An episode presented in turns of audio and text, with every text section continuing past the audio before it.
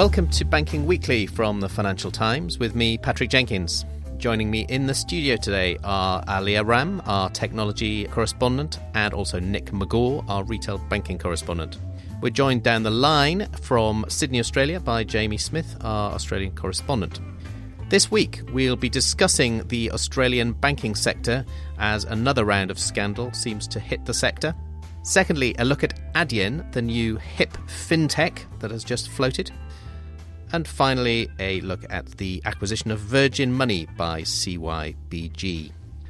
Firstly, though, to Australia, and we're joined by Jamie Smyth in Sydney, as I say. Jamie, thanks very much for joining us. We've got another example of uh, a brewing scandal that you've been reporting on the surprise resignation of Robert Priestley, who has a number of roles. He's a senior financier in Australia, connected to a kind of long running probe into the listing of shares by ANZ. Tell us a little bit about what's been going on here. Well, that's right. So today, Robert Priestley stood down as a director on the ASX, the stock exchange down here in Australia, and the Future Fund, the Sovereign Wealth Fund of Australia. And really, the background to this is that the ACCC, the competition watchdog, has for the last two years been conducting an inquiry into a share placement which ANZ Bank did in 2015 there were three banks which were the joint underwriters of this. There was Citi, Deutsche, and JP Morgan. And what has happened is that the ACCC investigated and is alleging that these banks colluded in the way that the shares, which were not taken up through the placing, and the banks had to take them on themselves, in the way they disposed of these shares. So it has launched prosecutions against Citi Deutsche Bank and ANZ. But ironically, JP Morgan is not being prosecuted, and it's been reported that it has received immunity in this case, and that's because it has cooperated with the authorities and self reported this issue itself. So Mr. Priestley has stood down from these roles because these two particular institutions, the Future Fund and ASX, are sort of institutions where, you know, they've got to be above any sort of impropriety. Although there is, of course, no suggestion that Mr. Priestley himself has been involved in impropriety, and that's because he hasn't actually been charged with any offence. And a third role that he has, if I'm right, is chairing JP Morgan's operations in the region. Is that in any way connected to this? Well, yes, because he, at the time of the share placement of ANZ, he was actually the chief executive of JP Morgan Australia. And what we're seeing in this case is that the country heads of Citi and Deutsche are both facing uh, criminal prosecution on cartel charges, as well as the three banks, ANZ, Citi, and Deutsche, as well as several other executives. So, in a sense, Mr. Priestley was country head of JP Morgan at the time, but it looks like because there's been a self reporting by JP Morgan and that they're cooperating with the competition authorities in this case, that he's not going to face any prosecution, neither will the bank. But certainly he was in this role with JP Morgan at the time that the share placement took place. And indeed, he is staying on as chairman of JP Morgan Australia. Put this all in a broader context because this sounds a fairly intricate scandal to have hit the country. But for many years, of course, Australia's banks were booming right through and beyond the financial crisis that gripped much of the world, and also was fairly scandal free as well. But that's all changed in the last year, maybe.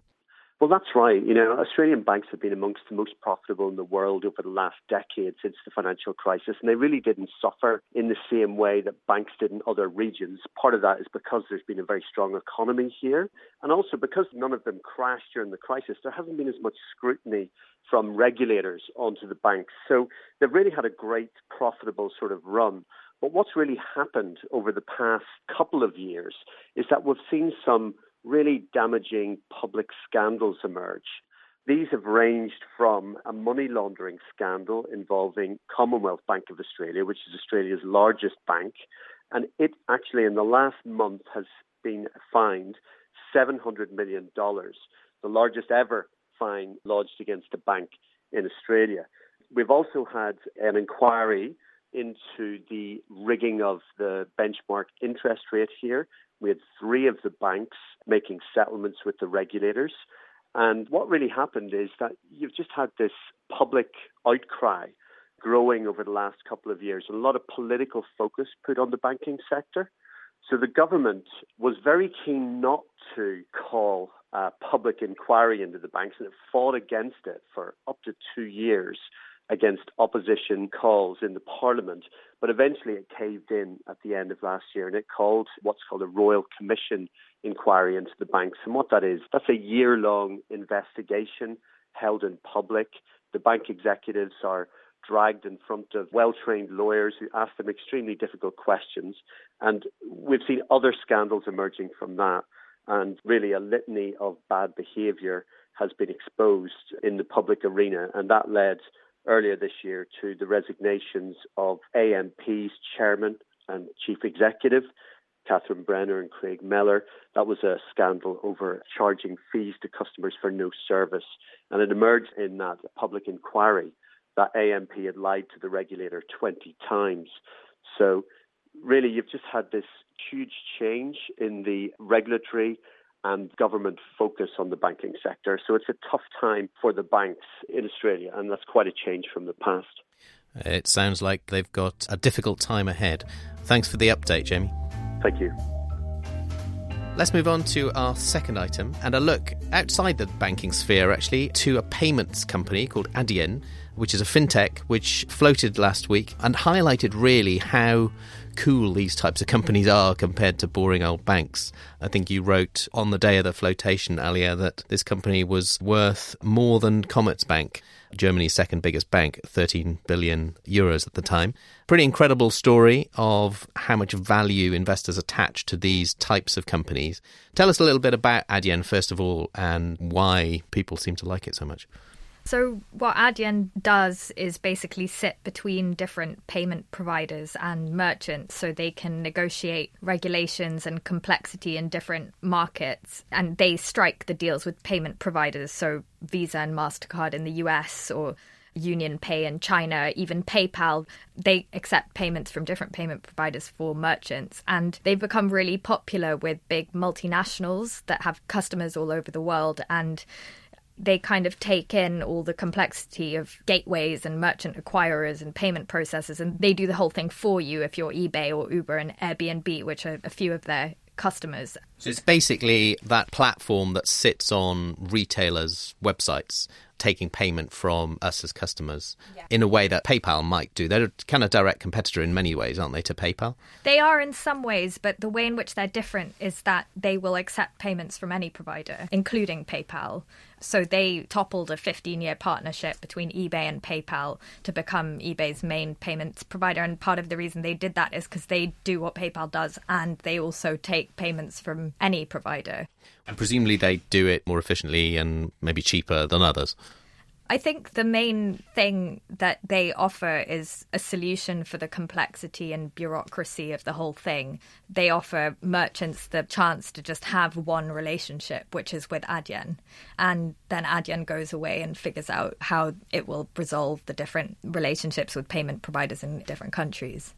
Now, it's interesting, we sometimes talk about fintech on Banking Weekly, but there's a particular buzz around payments based fintechs at the moment, isn't there? We saw a Swedish payments business called iZettle sell for a couple of billion dollars to PayPal, I think that was, a month or so ago, just as they were about to float themselves. Adyen, as I say, doubled in value on the day that they listed last week. What is it about these types of companies that is so appealing? Well, I think payments is just an incredibly complex area that's changed remarkably little over the past 40 years. So, people in the fintech world often talk about the magnetic strip on credit cards in the US, which is the same as it was half a century ago and is the same technology that was used in cassette tapes, which we don't use anymore. You won't so, remember them. I actually do remember them, but yeah, it's been a long time since I've seen a cassette tape. So, as well as being a relatively unchanged market, it's also a massive market. So, one of the early investors in Adyen, Jan Hammer, was saying that the payments market is equal to all transacted GDP, which means that there's opportunity for a number of different companies to get a slice of that pie. And it's absolutely growing at a rapid rate. If you just think about our online retail activity and what we do in shops, I suppose so much of it is moving away from cash and towards online payments in one form or another. I'm sure we'll see a lot more of these types of companies spring up and float. Thanks in the meantime for your thoughts on Adyen. Let's move on to our final story. And Virgin has done the deed. They've been sold to CYBG, otherwise known as Clydesdale and Yorkshire Banking Group. Nick, you've been writing about this from the first approach. No surprise in a way. What is interesting about the final deal that was done? Well, I mean, there's a couple of things that are interesting with it. It's the third takeover of a British bank in the last 12 months, and it is, in cash equivalent terms, the biggest by quite a long way. But when you factor in how big Virgin's business actually is, it's much cheaper than the previous ones, which speaks to there's kind of two sides to this deal. There's a positive argument that's been put forward, and there's quite a lot of support, I think, for CYBG's logic in taking on this business. But equally, the timing is partly to do with a sense that times are getting a bit tougher for challenger banks. They've had a good run over the last couple of years, the sort of small and mid sized lenders, but things are getting a bit harder now. Competition's hotting up, costs are rising, and the economy is looking a little bit weaker, which has really kick-started this sense of people thinking we really need to scale up. You broke an interesting story as well last week about the Bank of England being very concerned about the way some credit card providers were accounting for their business. They didn't specifically mention Virgin, but you did in your story because we suspect that there's concern among regulators about how aggressive they've been in basically forward counting their income from a lot of these 0% credit cards that they've been distributing. Tell us a little bit about that and also whether that's played into the ultimate price that you were talking about for the Virgin business. Was it knocked down as a result of this? Yeah, well, I mean, this is something that people have been aware of and talking about for a while, and is part of why Virgin shares were, before the deal, quite so cheap. Virgin's got a relatively large credit card business that, as you say, they've been growing quite aggressively in the last couple of years, mainly by offering people introductory rates um, sometimes for a really long time. So they let you transfer your balance from existing credit card, pay no interest on it for upwards of three years. To try and smooth out their revenues over time from this, they will book expected future income from once that teaser rate runs out and recognize it as income now. That's a perfectly standard industry practice, but if you're very reliant on it, it is obviously quite risky if customers end up leaving earlier than you expected, not borrowing as much in future as you expect. And that's what the Bank of England is getting a bit worried about. They sent a letter around to the chiefs of every bank, all the major ones, earlier this month, basically warning that if people's assumptions are a bit too optimistic, what you could see is a sudden reversal of that previous income and steep losses. And did Clydesdale take advantage of these concerns to knock down the price for the deal? After announcing on Monday, they made clear that they'd been very aware of this issue. They'd been talking to Virgin a lot about it. They also acknowledged that when this deal is completed, assuming it goes through probably the back half of this year, they're going to have to do a full review of the credit card book that they've acquired. And not in quite as many words, but acknowledge that there's a decent possibility that they might have to take a write down on the value of that credit card book, which was certainly likely to have played into the relatively cheap price that they paid for Virgin. Uh, I think earlier in the negotiations, people were kind of expecting them to throw in a bit of a cash on top of the all share offer, but um, they've managed to get away without doing that. Well, certainly one to watch. We'll come back to you for the full post mortem on that at the end of the year. Well, that's it for this week. All that's left for me to do is to thank Aliya and Nick here in the studio and also Jamie Smyth, who joined us from Sydney. Thank you for listening. Remember, you can keep up to date with all of the latest banking stories at ft.com slash banking. And don't forget, we're collecting feedback on all our podcasts. Thank you for your feedback so far. But if you'd like to offer some more, please go to ft.com slash podcast feedback or follow the show notes at the end of this podcast. Banking Weekly was produced by Fiona Simon. Until next week, goodbye.